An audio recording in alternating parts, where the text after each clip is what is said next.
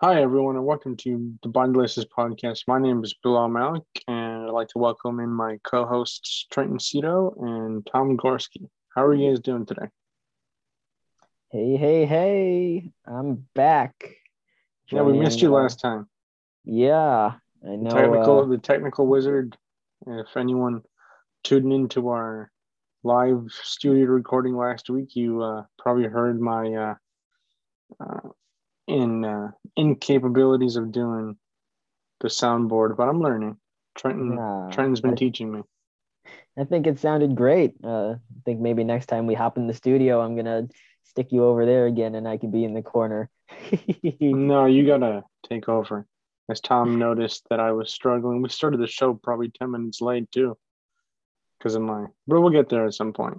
But no, you gotta take your seat back. yeah, yeah. well, it'll be uh, it'll be good to step back in the studio. But uh, Tom, how you doing? I'm doing good. Um, a lot of football news, a lot of football news. So um, I'm always in a good mood when this time of year, especially with off season. I'm an off season guy. Um, it's, it's my Christmas, so uh, you know I'm just excited to keep talking about football and uh, got a lot to talk about today. So I say let's let's just get ready to go. All right.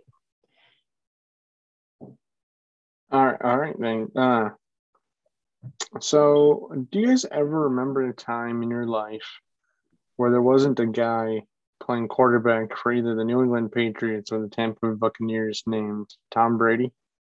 Who's that? Oh, you've never heard of him? I I don't believe so. Uh, is is he like that one kind of scrawny looking draft pick from like a late round somewhere, or you know, I don't know Sixth if I remember him. 199th overall.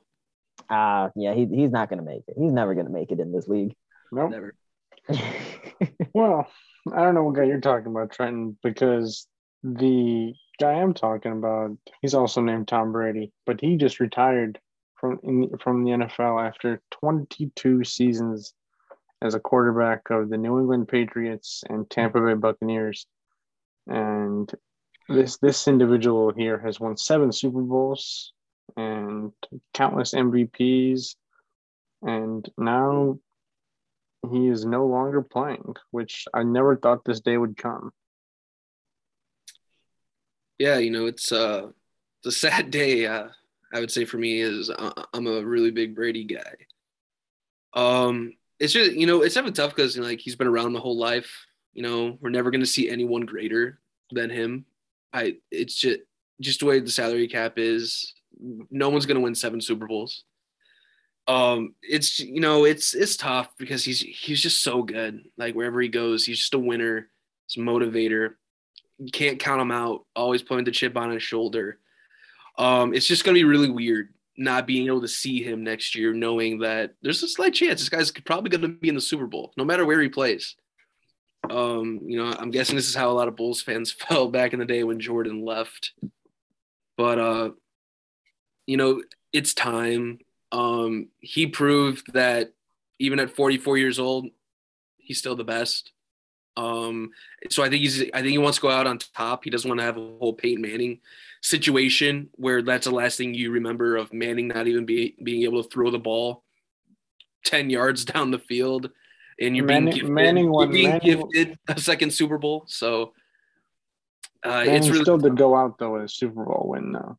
That was the perfect moment for him yeah, you know, out. he did. And uh Brady, I mean, he, he did the best he could. He tried coming back um from 27 to 3 or whatever it was. He nearly came back until the defense let him down. And I do think he'd be playing in in the Super Bowl today or into in about a week or so from now if the defense just did their job, but uh it's not what happened and I think Brady's career is just unbelievable and it's i don't know if his those records will ever be broken. He owns every record. He has the most super bowls in history. He has the most wins in history. Um it's gonna be a long time until someone even gets close to him at this point. Yeah. Yeah, and I mean, you know, it's it's gonna be a long time until we see a, a wide receiver like Tom Brady, who's gonna end his career now as the the holder of the second most yards for a, a player that turned 40 years old. Uh, holds the record behind number. He's at number two behind uh, the legendary Jerry Rice with one catch for six yards, and uh, above third place, which is Brett Favre with one catch for negative two yards. So I mean, that's a that's another record I think might not be broken for a long time. No, um, yeah, Tom Brady's been playing court, playing in the NFL or been in the NFL, I should say, since before I was born. I mean, I, he was drafted in what it was probably, I'm assuming March or April of 2000. That's usually when the draft time is, unless the early 2000s had a really yeah, it was April. Schedule. Yeah, it was April 2000 or 1999. 2000. I know it was 2000. I just uh, didn't uh, know what month. Um, yeah, so it, April 2000 is a draft pick, and I was born in uh, December of that year. So, so he was already in the league before I was born. So just to see him, um, and I was probably too young to even remember his first three Super Bowls. I like how we put it so casually the first three Super Bowls. Um, and then he comes back and he loses two of them to the same team uh, with the Giants and Eli Manning. And then he wins it for the first time in such a long time with the Seahawks against the Seahawks. And it was like that, a uh, decade. Uh, on that Malcolm Butler last second interception. And then and then you see him back like a year later, wins it again. Uh, it's like uh, you always expect to, when you think of people who should be in championships or who you expect to be in championships, uh, the name Tom Brady always comes to mind. And uh, I mean, just to not be with focusing on Super Bowls, the guy was a three-time MVP. He was in the Pro Bowl countless times as well. Um, just won, show... won Super Bowl MVP five times. I mean, he was just he was he, he's just a winner. That's all we knew how to do was win. You can never count him out. Um, I believe all seven, or besides last year's Super Bowl, he has like six game-winning drives in the Super Bowl or something. Like every single Super Bowl win, he's had like a game-winning drive or game-winning um, touchdown. Because I, I, besides like the Malcolm Butler one, that was the last second one. But before that, he led them downfield to score um under like five minutes. So I mean, it's just we're just never. I don't think we're ever gonna see anyone that just is going to win as much as him. A man, a guy who could just win with literally like nothing around him offensively. Because there were some years, I mean, Brady's never really had like, um, like say like Mahomes has like a Tyreek Hill and and all these guys, where it's like you have multiple weapons around the field. It was pretty much only Gronk and a bunch of guys who would be third string wide receivers on many teams. Uh, he event, you know, Wes Welker was a guy he helped develop. He had a good connection with. Um, Deion Branch was another guy. I mean, the one time he had a great guy was Randy Moss, and Moss had 23 receiving touchdowns that season in 2007. So it was great. Um, and then I'll never forget Julian Edelman. Uh, people, not many people know this, but Julian Edelman wasn't even a receiver when he was drafted out of Kent State. No, he was a quarterback. Quarterback. And Brady thought he would be a really nice slot receiver, so him and Belichick moved him to receiver. Um, Brady had a bond with him, and eventually Julian Edelman became one of the best slot receivers in the last decade. Um, just Mr. Reliable, and uh, it just show, I mean Brady could work with anyone. It doesn't matter. He can be missing everyone on the field. No offensive line. No, I mean this guy just got it done, and uh, I just, I don't think we're going to see anything like that.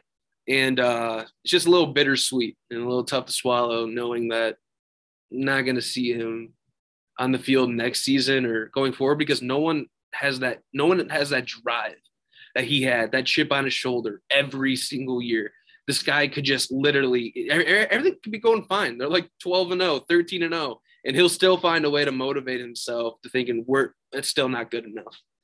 And just take him to the promised land he did it with the bucks the bucks were losing his franchise in sports history before he took over so they had like the lowest winning percentage in sports. And he brought them to a Super Bowl in his first year during a pandemic. Um, really showed Belichick. So I mean, there's just a lot to admire about Brady, and uh, the league will never be the same without him. Yeah, and for those um, are trying to dissect his statement and not find any Patriots reference in there, he did reach out and congratulate. I mean, um, and uh, mention the Patriots in subsequent posts. It just wasn't in his initial response. And he, and if I'm not mistaken, he probably did when he originally left New England. He did.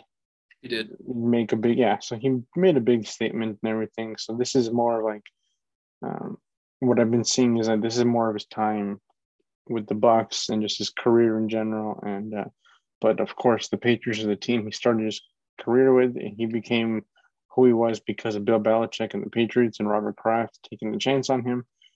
And he just decided to become the best person and player to ever that has ever played the game of football. And like you said, both of you, there probably will never be another player like him in the history of this game. And if there is, it probably won't be for a long time. And I don't think he's stepping away from the game, the game on its own for a while. I think he will find some way to remain active, whether that be somehow through broadcasting or or through some other venture that is connected to uh, football as a whole. I don't think Tom Brady's the type of person to like a Brett Favre type who will just now retire to his home in Mississippi and just stay there and only show up every once in a while yeah. around Super Bowl time to provide analysis or something. I think Brady will obviously spend more time with his family, which is amazing. Good for him. Taking and his kids are at the right age where they can still spend that time, that quality family time with him. And uh, he's also done so much in his career that he can take the step back. He doesn't need this anymore.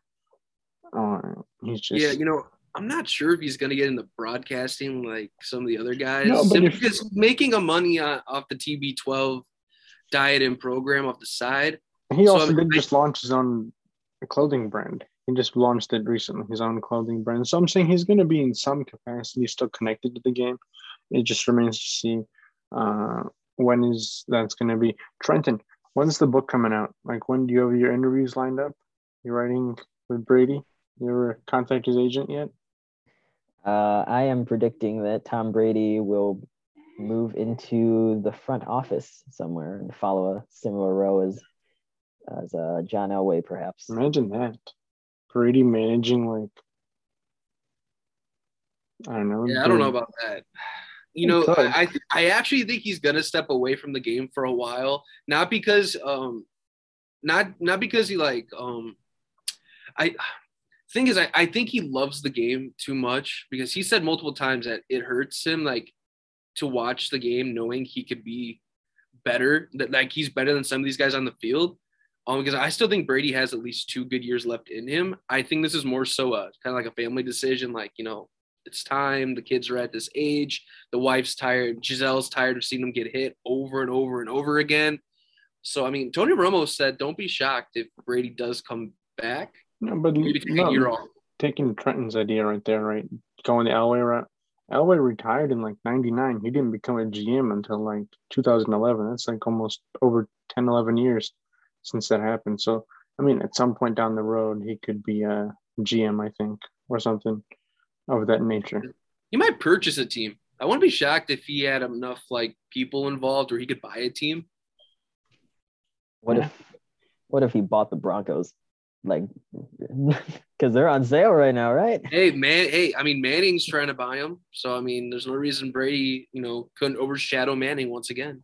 Hold up, like 50 50 50 ownership split between Manning and Brady for the Broncos. Man, that Dang, be, that would be funny. I just think Brady has just so much going for him outside of football that I just I I, I think he's gonna step away from the game for for good. Like if anything, he might be maybe he'll get like a maybe he'll get like a show like kind of like the Manning cast, where maybe it'll be like Peyton Manning and Tom Brady. Like everyone knows like that was like the rivalry, but they also like uh they they went each other against golf, or they actually have like a really good relationship. So I won't be shocked. Maybe they had some type of sh- like Monday Night Football show on Amazon or something because there's a lot of things going on with Amazon right now. So I mean, he's just got so much going for him with the TB12 diet, the clothing brand, um, Gisele, who's like a supermodel and businesswoman. So I mean, there's there, there's money coming in where it's just like I think he might just need a break from the game for a while, maybe down the line. But I I, I would expect to hear Brady kind of just stay quiet for the next few years, unless he comes back. Tony Romo did say that he won't be shocked if he pulls a Jordan, where he just needed a mental break from the game for a while. So I'm going to leave you. We're on the money track here, right? I'm going to leave you the, with this one um, last point is that there's a headline here from CNBC saying that Tom Brady retires as the highest earning NFL player of all time, like currently. Like so, yeah, like he that'll be he, broken quickly. So he played 22 seasons, right? He made career earnings 293 million, and the second closest is Drew Brees, who played 20 seasons at 269.7 million. So how much? How much did Brady make? Sorry, uh, 293 million over his entire career. And the thing, J- Josh Allen last offseason signed a 250 plus million dollar deal. Well, yeah, obviously, 500 million dollar deal. Those guys. He, the era you can't compare those guys. Yeah, now. the era, the era of doing things is obviously much different, but just to see where he ends up. Um, I, actually, I want one last point, and we don't have to go into such in-depth discussion right now because it's just speculation. But what do you guys both think about if Aaron Rodgers was to retire? Do you think this influences him at all? Because like Brady's going the Hall of Fame in five years, first ballot, no matter what. So many people are retiring this year who are potentially Hall of Famer on the first ballot. Yeah. Do you think that ego gets to them and be like, I'm gonna wait one year just so I can retire um, this uh, next year because I know this one guy is gonna make it. So just to improve 0%. my chances.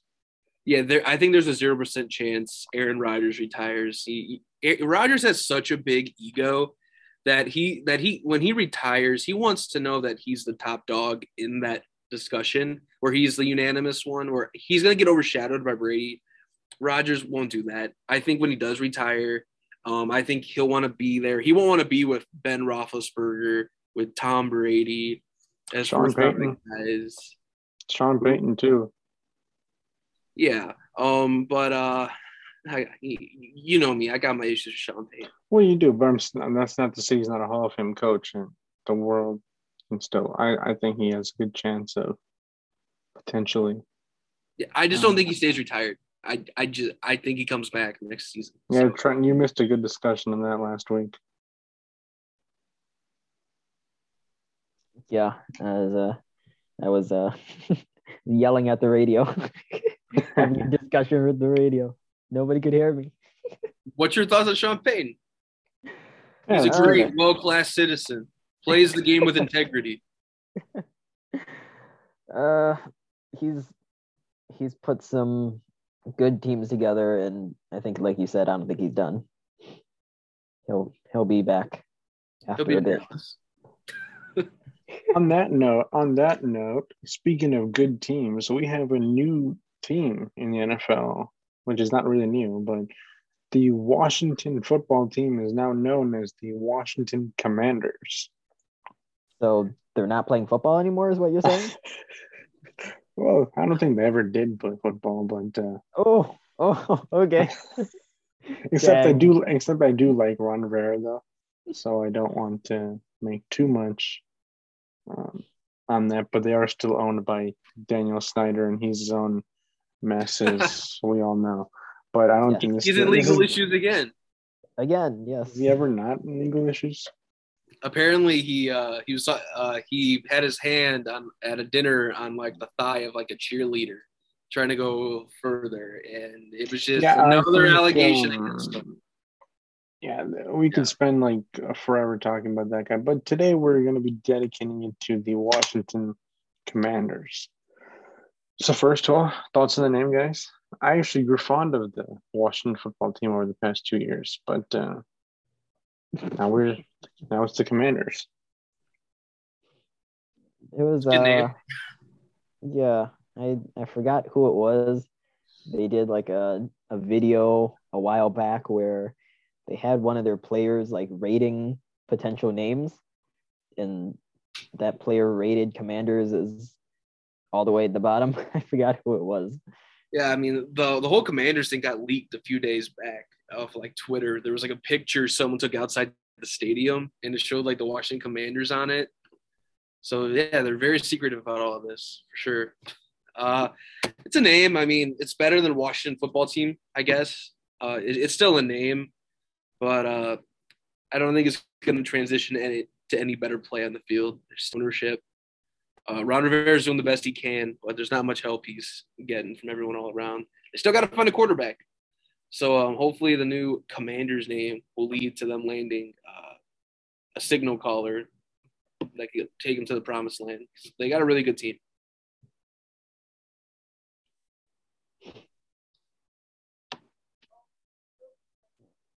It was um, what was it? Uh, there was an article that I saw from I think a, a golf website or something, and it was titled "The Washington Commanders' name leaked more times than the pipes at FedEx Field." Going back to the time when it that's funny.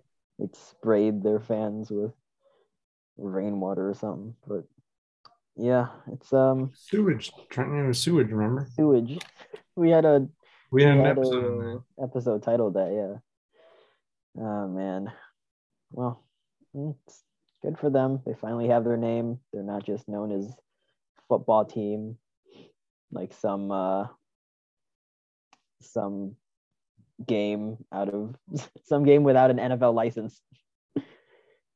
All right. Uh well, let's uh let's move on to the next topic, which is uh something that is near and dear to your heart, Tom. Yeah, this one hurts. Um, yeah. Go ahead. Jim Harbaugh. Yeah.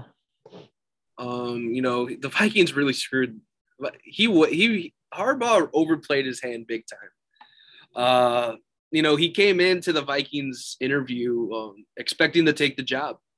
You know he thought the job was his. Um, he said his goodbyes at Michigan midweek. Um, he gave his assistants uh, paid time off on starting Wednesday.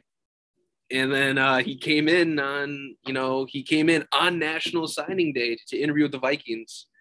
And uh, he really just overplayed his hand because, you know, he came in expecting to sign the deal according to multiple reports.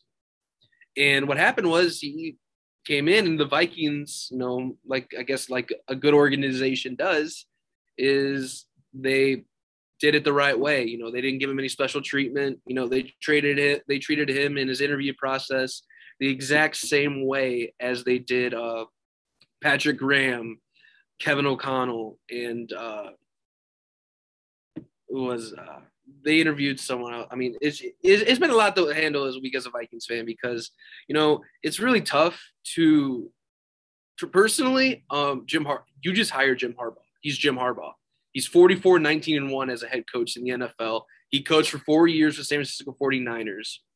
He went to three NFC championship games in, in a Super Bowl, three of his four years. He would have been in two Super Bowls if he would have just, if Kyle Williams wouldn't have muffed the punt his very first season in San Francisco. He took a team that's six and 10, or yeah, six and 10, and couldn't even talk to the players to get into the facility to practice due to the lockout. It took him to 13 and 3.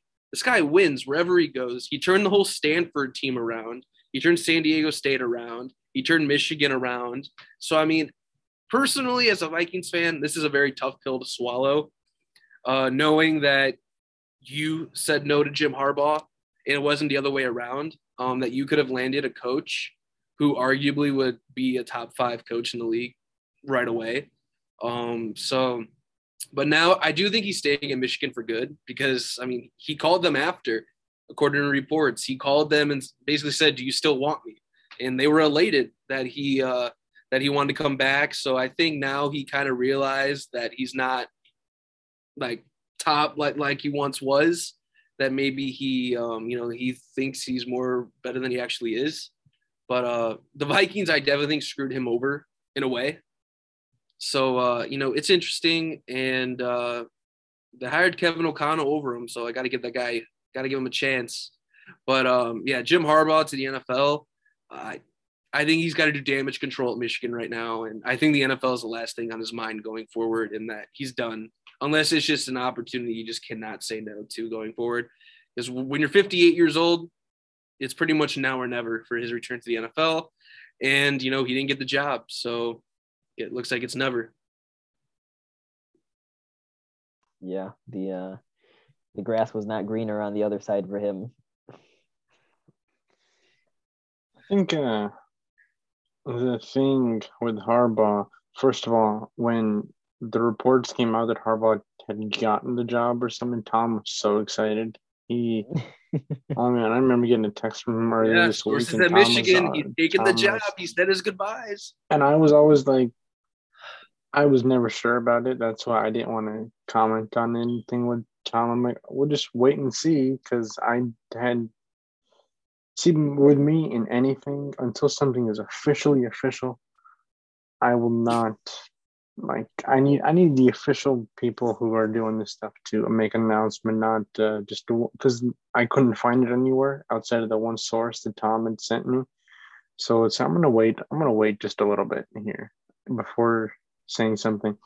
And I think the one thing with Harbaugh, and I think that's why he didn't even interview with the Bears job, was because um, you need stability in an organization. And we didn't know, at least in my view and what I've been reading, is that most teams didn't know where Harbaugh would be in a certain time? Like, is he here for a year, two years, three years? If another opportunity comes, is he going to leave or take that?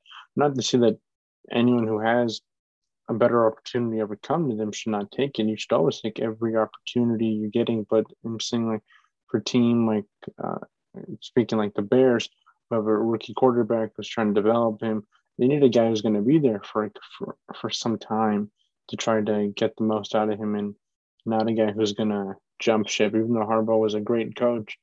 Um, I wanted him, as Trenton knew, I wanted him for the Bears job in the beginning, but kind of like over time, I kind of like got off of that uh, that track, and it would be um, better if he would did not come here. And I think he's taken the best decision for him at this time, which uh, is good for him. Stick to stick to what you think is best, and I mean, the job came up. He went into it and it didn't pan out. He's going to come back to what he's been doing for the past few years. And he's had success at it. So he's going to continue having success. And he has much more at stake in Michigan, cause especially because he went there as a student and he played there. And so just more of a connection that he would probably would have had in a place like uh, Minnesota and just a lot more work to do in Michigan, he already has the framework set up that he's been building over the course of the past few years. So,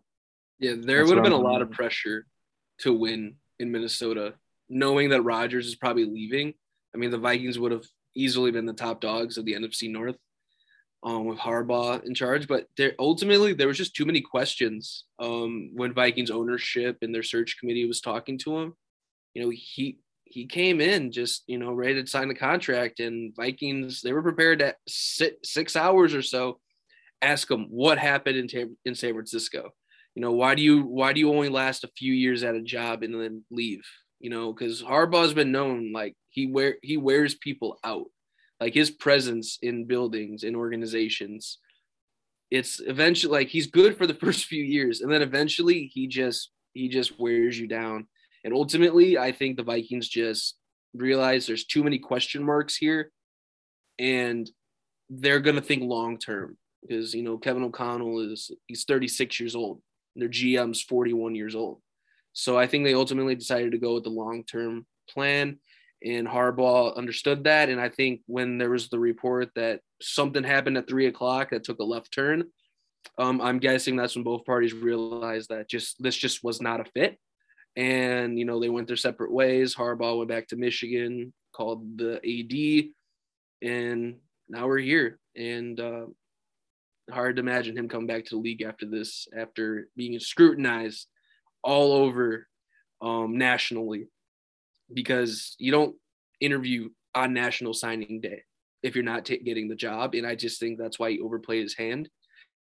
And uh, he's got a at this point now with spring ball around the corner for Michigan. Um, it's just all about damage control for him going forward. The NFL should be the last thing on his mind. Well said. Um, Trenton, how's that law degree going? Uh, it's uh not going anywhere at the moment. is there need for it? well, there is a new lawsuit on the books here, and I thought we could use your legal expertise here. Um, former former Dolphins head coach Brian Flores has sued the NFL and uh, multiple teams alleging that they have racist hiring practices. So, which is not the first time the NFL has been accused of this. And considering how Mike Tomlin is the only black head coach currently in the NFL, um, there is a lot of work that still needs to be done. And I think Brian Flores bringing this lawsuit is a step in the right direction. So, uh, yeah, you might want to hit the books and get that degree so you can study the case. But continue the podcast. Don't leave that. um, yeah, you know, this is a very ugly look for the NFL. Um, knowing that Stephen Ross was allegedly paying um Flores offering Flores Flores didn't take it a hundred thousand dollars for a loss during his first season because uh, you know he, he wanted to tank for Tua. He wanted that number one overall pick, which then ultimately led to him wanting Joe Burrow. Um, it's just not a good look, and I think um, this is a really big deal considering that Flores was texting Bill Belichick, and he gets a text saying, "Congrats on the job, Bill." And this, this, and that. And he was talking about Daboll over Flores, and Flores still didn't even interview yet. So he went into the interview when they already made their mind, like they already had their mind made up. And so poor, and, it's wrong. And, and going on a text message, though, you, if you read uh, Flores' response, he mentions in it how he thinks he has a good chance of getting the job. Like he was legitimately interested. And he's saying that he thinks, and then he finds out from Bill Belichick that they've already agreed to and I, it's a, it's an honest mistake by Belichick, right? He probably didn't know that Flores had an interview. No, I think it is. Nah, uh, no, I I agree with you. It's just I, oh, um, okay. I saw some, yeah, I saw someone say on social media saying, you know, I wonder if this is Bill Belichick getting back at the NFL for Deflategate, kind of as like a joke. I was like, man, that would be someone Belichick would do. But but I'm saying like it's an honest mistake. He probably he probably assumed Flores. I mean, again, how much do you think another NFL head coach is paying attention to the interview process of other teams? He probably just heard the news and wanted to sincerely congratulate a guy and just happened to text the wrong person. I mean, Brian Flores and Brian Daboll, they're probably not that far off in your contact list. Probably one or two off if you have another Brian in there. Or depending how you actually have your contacts organized. That's another story. But um uh, just an honest mistake, and just you feel you feel for the guy too in that moment. Just imagine that for any job. Uh, congratulations. Yeah. And wait, I didn't even interview, and they're going with someone else. It's like, yeah, you know, this happens a lot with the NFL where every coach or every organization has the guy they want, but they still have to interview a certain number of candidates before, and then you got to do the whole Rooney Rule where you got to interview two African American coaches. And there's a possibility that a new candidate emerges, even if you didn't officially, I mean, didn't necessarily go with him in the beginning. That could happen in any situation. Your mind can be changed based off of something they said, and your priorities of who you want can obviously shift. But yeah. Yeah, you know, there needs to be more African American coaches in the league. And the Vikings and Bears did a really good job by hiring two African American GMs, you know, because before there weren't that many GMs in the league besides like Chris Grier I believe. So, I mean, the Bears and Vikings, you know, they're all about diversity. And now just there needs to be more coaches. Um, I still, you know, I know a lot of people want Eric Bieniemy to see him as a coach. I just I know he's interviewing with the Saints, but I don't think he's ever going to get that opportunity.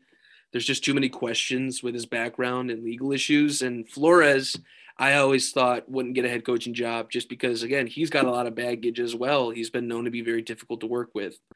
Um, you know, old school mentality, and the league's kind of getting away from that.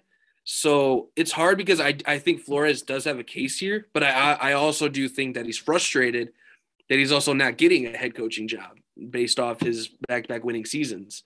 So well, he deserves it, it too. I mean, he deserves a, a coaching job, especially taking the Dolphins from where they were at the beginning of the season and putting them in a prime position for a playoff run. Um, Absolutely, pe- um, people would have people would have given up after one and seven, but he stuck in there, which is kind of like when you're mentioning uh, what Stephen Ross has wanted him to do in tanking like he could have easily tanked the rest of the way, but he just shows the type of coach he is. He's not. He's there to win. He's he doesn't care about draft choice or anything like that. He wants to win. I mean, that's what you want in a coach. Yeah, you know that's what you were hired for. Um, you know, I think Flores is a very good uh, football mind, and um, again, you know, being a coach, it's not just about coaching. You need to be able to relate to the players as well. And I know that's what he struggled with. So maybe that's another thing that kind of made the Giants go a different direction. So, but um, it's going to be interesting as we go forward and see how the case evolves and what actually comes out. Because if it's true that John Elway didn't take the interview seriously in 2019 and he showed up like hungover and, you know, he just didn't really take it seriously an hour and a half late, even though he came out and denied all of it. Um, it's still a bad look and it time, only time will tell of what's actually real. But I do think it's going to be hard for Flores to get a job now, and I, I, think he's come to terms with that, knowing that's why he's pursuing this suit because he probably knew he wasn't going to get a job anyway. So what does he have to lose? And um, and I hope that he gets what he like. I hope he gets like the results that he wants. And and if it's true that all of these teams did do this allegedly, um, Stephen Ross, you have to sell the team. You know, he should be removed as an owner. There's no reason for that. Um, the Broncos are they're they're already selling, so there's probably gonna be new ownership and new management anyway. And uh, the Giants one's tough because I think Brian Daboll was the best candidate anyway, and I would have hired Daboll ten times out of ten over Flores. Not think twice. But um, if they didn't respect his interview and at least give him a fair chance, then you need some type of punishment and uh, it's time. The NFL's got to change. So if Flores is going to be the man leading that way, then um, I'll be right behind him, right, right by his side. I'm going to be leading the charge. um, any any uh, last points, there, Trenton, before we move on? No, I think uh, I think both of you summed it up, and uh, I I'm right with both of you. Honestly, I don't think I have anything else to add other than that, you know, the fact that there's only one black NFL coach right now is basically impossible. Like if you were to randomize it, it's impossible. yeah, and um, you know, I mean, Byron Leftwich had the Jaguars job. you know, he just took his name out of the running because they wouldn't fire Trent Baalke. So I know a lot of people were very upset with the whole um, Doug Pederson hiring, but uh, you know, I mean, if Leftwich took his name out of the job, you can't really blame the Jaguars for that. Right, and uh, I mean, why don't we go into that now? Now that there's more uh, head coaching news. So, like you said, the Jaguars have hired Doug Pederson as their next head coach, and it's uh, it's an interesting move. Um, I mean, obviously he's an experienced head coach. He's he's brought a team to the Super Bowl and won. So they're hoping that he can do the same uh, with Trevor Lawrence that he did with Carson Wentz once upon a time. Yeah, I mean, this is this this hire alone right here. Um, this is all about Trevor Lawrence to me in developing him the right way. And Pederson's a former Super Bowl winning head coach. He's you know, he's he's like the, he's one of two coaches that have beat Tom Brady in a Super Bowl. So I mean, that's pretty impressive resume there alone. So, um, but no, this is a really good hire. Um, after the whole Urban Meyer situation, um, it's just time to find stability in Jacksonville, and that's what Doug Pederson will bring you. Um, they're also going to be hiring, I believe, Rick Spielman, the former Vikings GM, as like an executive vice president of football operations. So there's going to be a lot of like stability kind of going on in Jacksonville. And uh, Pederson is the guy I think to lead the way. I think he's a good candidate. Again, I know a lot of people are very upset. Um, I saw when he got hired last night on Twitter. A lot of big time accounts were like, "Oh, another white hire." But I mean, Leftwich took his name out of the conversation. It's like I thought Leftwich had Leftwich had this job in the bag. Job was offered to him, from everything I heard. And but he again he wanted to bring Adrian Wilson as GM, and they wanted Trent Baalke fired, and they would not fire Baalke. So eventually, uh, as time went on, um, Pederson was just named head coach, and Leftwich took his name out of the running.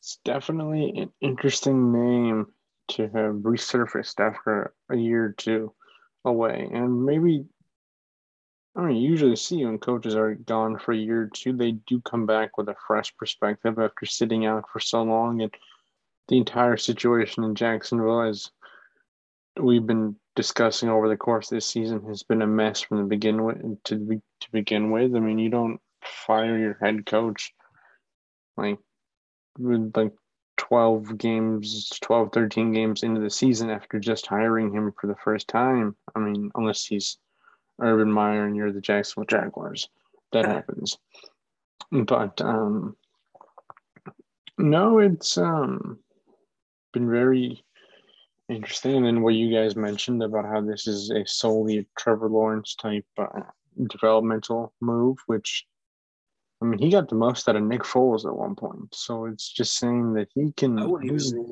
Nick Foles being brought back there, just like a veteran to sit behind Lawrence. Take his take his contract and take him. Yes, please. Uh, You know, this is a move. You know, I, I'm a big Doug Pederson guy. You know, this is who I thought the Bears should have hired in the first place to help develop Justin Fields.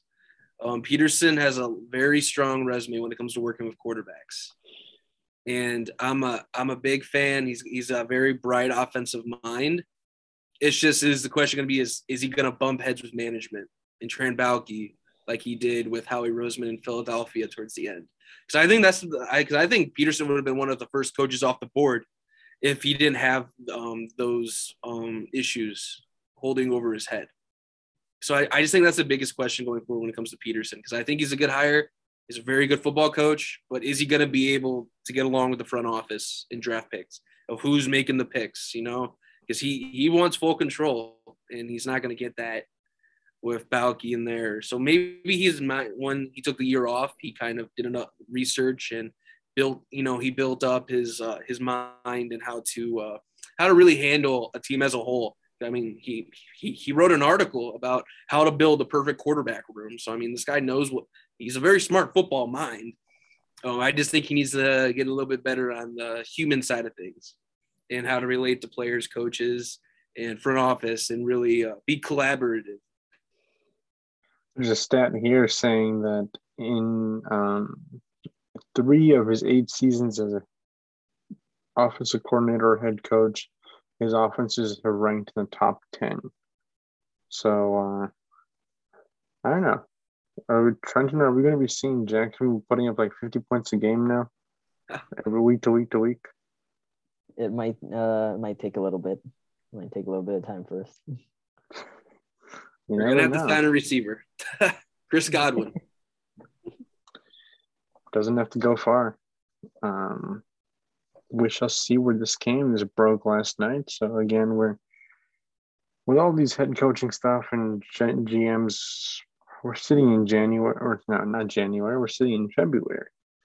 And we're just making judgments on who's good, who's bad, based off of purely speculation and what they've done in the past.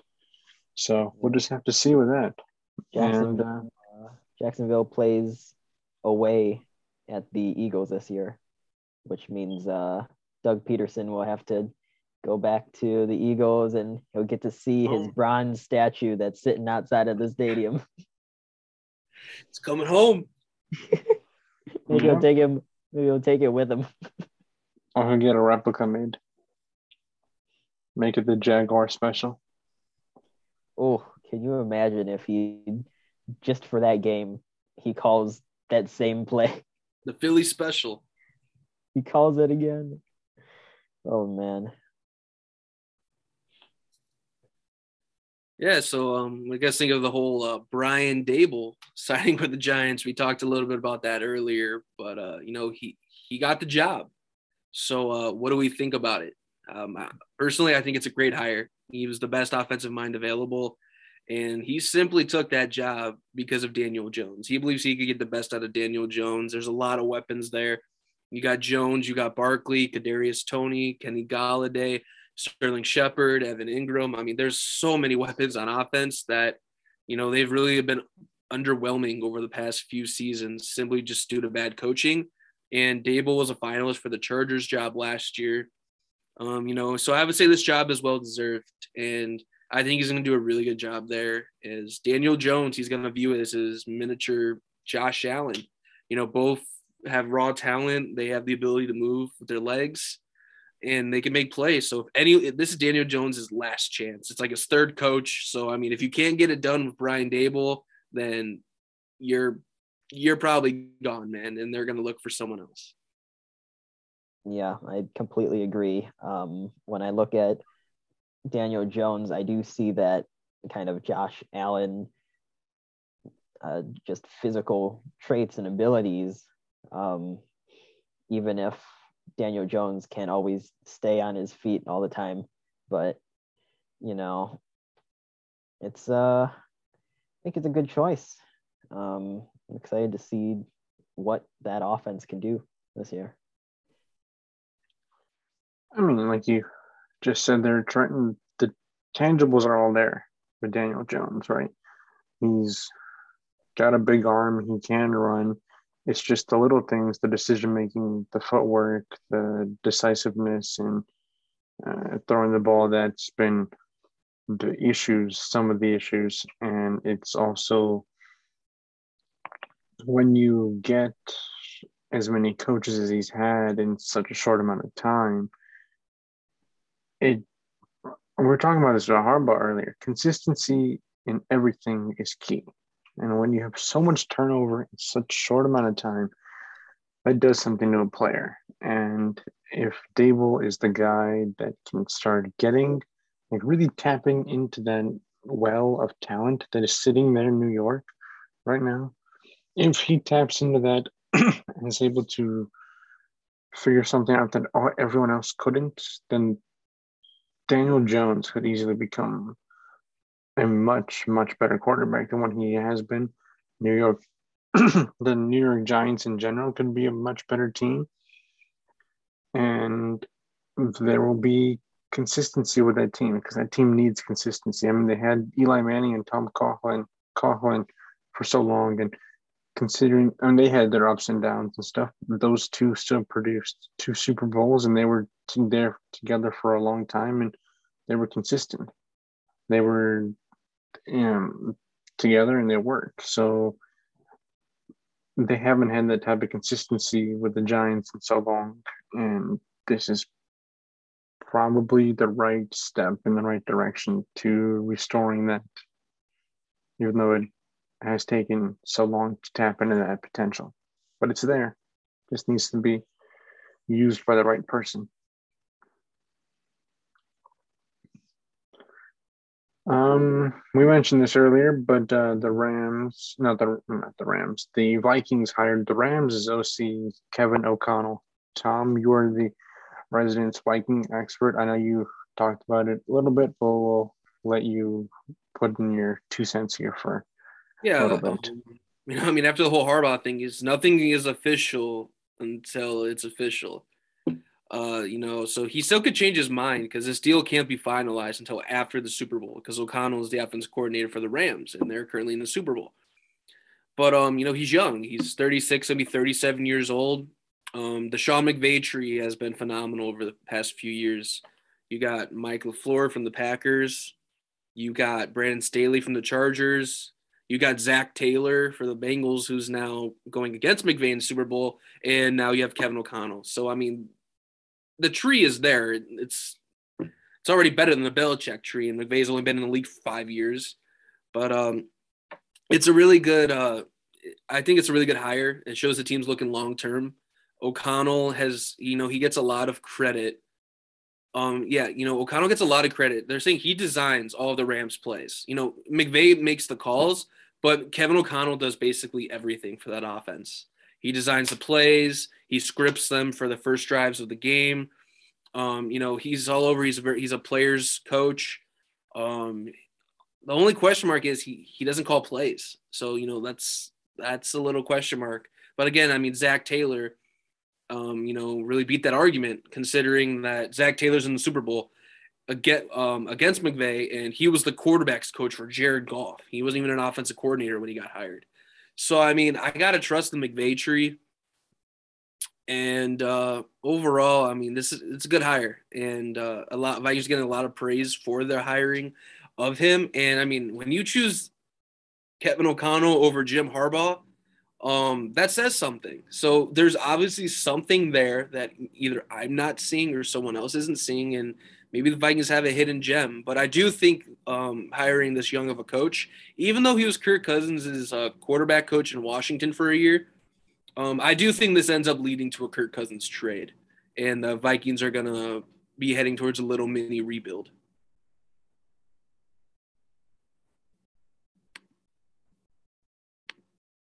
Yeah. Um, sorry, that's the issue is working with Zoom is that you're on mute, then you're scrambled to unmute yourself. Um, yeah, all very valid points here. Um, Kirk Cousins trade. What team would be dumb enough to pick that contract up? Oh, I mean, there, there's a lot of teams that are going to no, have. I know. I know. I'm just messing with you. I mean, uh, hey, I've Carolina. Thought, I've always thought Cousins was a little uh, overpaid, but uh, I'm with you on that. Especially his original contract when he first came to Minnesota, fully guaranteed contract. Never heard of that, but uh, he's had his ups and downs. But a, a trade, it's, a, it's an interesting proposition there. Um, a new coach that actually took the job this time instead of bailing out of his team at the last second is Las Vegas Raiders head coach. Who is it, Trenton? Ah, uh, it's the uh, the favorite former Broncos coach. Josh, Josh McDaniels. McDaniels. Yes, yes, yes. Josh McDaniels gets another chance at a head coaching opportunity. Hopefully, this time he doesn't drive out the uh, current starting quarterback before the season before the season starts. And uh, yeah, I mean, you know, he gets another chance, another shot at it. He's had success in uh, New England right now crafting an offense around the strengths of Mac Jones. So, I mean, supposedly he went to the Raiders and gave a very detailed plan about how he wants to craft an offense around Carr. So, if he can do it, then all the more power to him. We'll see how this one turns out. There's the difference in that statement, though, is that you're crafting an offense around an what is he, eighth year or ninth year NFL veteran player who's proven to have success. He's proven to have success and he's a talented player, but Mac Jones was a rookie. So you're you're literally molding him from scratch. David, uh, sorry, Derek Carr has been around the league for uh, a long time now, and he's already accumulated so much knowledge, and so it can't be a full revamp. It'll have to be a partnership because uh, again, Derek Carr has the amazing talent and he's a great quarterback in his own right, even though his teams haven't been always the best. But uh, just to see where McDaniels takes this uh, Raiders team will be quite interesting to follow. Yeah, I think he's the guy for the job. He's more mature this time around, um, considering that the first time in Denver, he was just not ready and uh, you know, I, this is this is just such a Raiders hire to me. I don't know if you guys get that vibe, but it just seems like McDaniel was just meant to be a Raider. Um, New England, I think the biggest loser in this is the New England Patriots because I think McDaniels deserves a lot of credit for their success the past few years, especially when Brady was there and then Mac Jones now. Um, so I mean, I think it's a big loss, but um, overall, I think McDaniels is a really good hire, and Raiders could easily be a playoff team once again next year. He McDaniels is a better hire than Bisaccia by far. Yeah, and we still have a couple teams looking for coaches, and uh, Trenton's favorite team, who he's writing the 15th volume of his never ending series, is interested in interviewing Josh McCown, of all people. Yeah, um, I've always been a fan of McCown as a player, so maybe I'm a little biased here, but I mean, if he can, if he can manage to land a head coaching gig uh, in the NFL with his only previous experiences in coaching being uh, in high school, I'm gonna be very impressed. I mean, but are you? But are you going to be impressed? Because it's the Texans who are making the pick. Like they. Well, well, I'm going to be impressed. I'm going to be impressed with Josh McCown. I'm not going to be impressed with the the Texans. Good. Job. I think McCown's got a real shot, guys. I, I, I really do. I think he's got a real shot because he's made an impression on them for years simply because when he, the dude's always injured. So like whenever he was hurt or on IR, he was right next to the coaching staff, and he was always he was helping call plays in his headset when he was uh I because he, he was a quarterbacks coach. They hired him as like quarterbacks coach, and then he became like the third string quarterback or something. Uh, as much as I love uh, Josh McCown, um, I think this job's going to go to Jonathan Gannon. He's made a really big impression around the league. Um, he is the Eagles DC this season and used to be the Vikings defensive backs coach. Um, but no, I mean Jonathan Gannon has made a very big impression around the league when it comes to when it comes to simply just talking football, having a vision, a plan. He's a player's coach. Um, so I think Gannon's gonna lock this job up pretty easily. Uh, so we'll see how it goes. And I know Flores is a finalist, but with all the legal issues going on, um, it would just be a PR nightmare to hire Brian Flores right now with everything going on. It'd be a really big distraction for the team. So well, I think PR success story though too.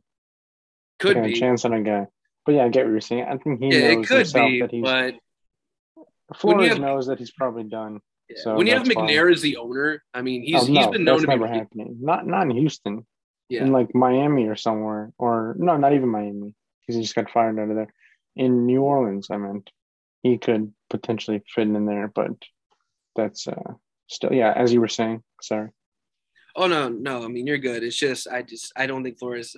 I mean, I, I think Flores will get a job eventually again.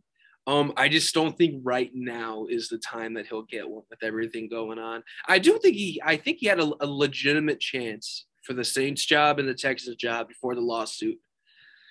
So, I mean, in a way, he might have hurt himself in the short term, but I think in the long term, he set himself up for a lot of success and a lot of respect around the league. Because even if he doesn't get a job, um, I wouldn't be shocked if he got into broadcasting or like as in like an analyst or something, you know, something because you know he's clear he has a voice and he could be on TV and I think he's just a polarizing figure. So another job we didn't talk about though was the Dolphins. Um, I believe Mike McDaniel is probably the favorite to get that job. I mean, whoever Miami goes with it, it's gonna have to be in regards to coaching up Tua. So I I don't know. I mean, yeah, he's a name that's crossed my radar just recently, just because of him with the. Uh, he's a run game. Yeah, he was big in their run game as a run game coordinator. That's why Miami's interested in him. They want to start running the ball and take a lot of pressure off Tua. And dude's just a quirky guy. Dude's funny. So uh, I don't know. I mean, I think he'll be a good hire, and I think that's the type of guy they need right now with everything going on. They they need someone who's a little loose and easygoing. I I definitely like uh, listening to his interviews and press conferences. He's wildly entertaining yes. and not like the not the typical kind of like tough guy NFL head coach or you know coordinators that you're used to seeing. But he's just like I mean, he just he seems like a fun guy. He seems like a kind of guy that I don't know plays board games on the weekend or something. You know. yeah, I mean, he actually is. He, he he's a recovering alcoholic actually, and uh, when he joined Shanahan's staff, you know, he really got it together. He got married. He's a good guy. He just looks like that guy who like would beat you in Call of Duty and drink a Mountain Dew at three in the morning. Like, ah, just the guy, just the guy you can relate to. Yeah, you know, and I think that's what you need to be a successful head coach nowadays in the league. So, um, you know, it'll be interesting. I'm excited to see what happens next time we have a podcast and see where the job should hopefully be official by then, within the week. Yeah. Um, I think the last opening is the Saints job, and that recent that only only recently opened up, so they still got a lot of room and time, I think. But uh, it'd be interesting to see where they go in that regard with the Saints. But I think their search is still in its early stages to give a proper analysis of where things lie. Um, all right, we had two games last week. We're not going to be picking the Super Bowl this week. We'll do that on our preview episode next week. And hopefully, with Super Bowl media days coming up and all these uh, storylines, there'll be a lot more interesting things to talk about. And the NFL Honors also is next Thursday, which is usually when we record our shows when we do it in person. So that'll be interesting to see who gets those uh, awards. We'll be predicting those. But to close out the show for this week, guys, uh, let's just give your thoughts on the two championship games that we have. The first was the um, Bengals and the Chiefs. Um, the Bengals point out the upset over the Chiefs, and the Chiefs will not be going to the Super Bowl, and Trenton will not be seeing Jackson Mahomes dance on TikTok. What a shame. You know, we owe the world to Joe Burrow. You know, I mean, Joe. That's all I got to say about that game, man. Joe Burrow, just you can never count this guy out. He will always get it done. Whether it was a Titans game when he gets sacked nine times and he still finds a way to win. I mean, they were down like eight, like twenty-one to three, and they came back, and Joe Burrow just got it done. And he went toe to toe with Patrick Mahomes. They went to overtime. And I thought, oh man, as soon as the Chiefs get the ball here, great, you know. But then eventually, uh, you know, they Mahomes just he choked. That's simply what happened. He threw the interception in overtime, and that was it. It was over. I mean, Joe Burrow and them just went downfield. They drained him as much clock. They got as close as they could, and Patrick Mahomes choked. So I think that's the story of the game, and I think Joe Burrow did phenomenal. And honestly, I don't know if you could even count them out of the Super Bowl. Like they could just go on, like they like the, they could win. Like it's just crazy that this franchise was like the laughing stock of the league, and then boom, you draft Joe Burrow, and he makes everyone around him better. Um, he gives me like that Tom Brady type of vibe, where just his presence alone, him being around means you, you're never out of this game. You just you're just not. So I think he deserves a lot of credit, and uh, the Bengals they they they earned it. They they fought, they battled to this point, and uh, they, they, should really be proud of themselves. Even if they lose the Super Bowl, uh, this you were not expected to be here. That's why I haven't been able to make a pick yet for the game, and I probably won't until our show next week because I've been going back and forth between both teams, and just because of the there's no outright favorite in my view for this game, and it just also shows that uh, if you do win the coin toss in overtime, you aren't guaranteed to win. Not every week, Chiefs. oh man, yeah. And uh, I mean, I guess something interesting I saw recently is that NBC had to do a, a full photo shoot with the Bengals because the Bengals hadn't played on Sunday night or Monday night the entire year. So NBC had like no no pictures of them. NBC's like, oh, they're going to the Super Bowl. We have nothing on them. We need to, need to bring them in and get all their pictures and everything together before the big game. So yeah, I mean they've been they've been counted out a lot before and uh you know now they've now they've made it. Cris Collinsworth is calling the game too, a former Bengals wide receiver who played in their last Super Bowl. So That's a nice headline. All right, and uh, we had another game as well. This one is uh, the battle of the NFC West, which was the 49ers and the Rams. This was uh, this was not quite the crazy offensive game that the Bengals and Chiefs was, but it was still close and it was still a uh, a very competitive game in its own way. It was, and I think Jaquiski Tartt, um, he's gonna have nightmares because if he picks off Matthew Stafford uh, late in the third or early fourth quarter, uh, the Niners are in the Super Bowl. Yeah. So, and the fact that he didn't drop it, it led to a Cooper Kupp touchdown drive, and then eventually it was just all Rams momentum. Uh, you know, Stafford has been extremely impressive, and the Rams, the Rams are just the most complete team. You know, after they beat the Bucs, you know, they just offense, defense, run game, coaching. Um, they're just the most complete team right now. And when you trade away all of your draft picks to get uh, the Jalen Ramseys, the Von mm-hmm. Millers, um, you sign an Odell Beckham Jr. to a cheap deal, paying him in, in crypto or whatever. You're not even paying him an, an actual like salary. Um, it's, it's a bad you know, move I, on his part though, because the value of crypto has declined so much that his contract yeah. isn't even what it used to be. That's yeah. another that's another point. Yeah, I heard he lost like three hundred grand or something like that in his salary or something. It was insane. But um, overall, this game was really good. It's just, you know, if anybody was playing quarterback besides Jimmy Garoppolo, uh, the 49ers probably win this game. That final drive was just horrendous. And when the um, when he threw the interception to pretty much seal the game, I mean, he was there's nothing he could do. There was five, six guys running after him. He just threw it up. It just shows. Off. It just shows the playing fantasy football in real life can pay off sometimes. Yeah, what are draft picks? Les Snead.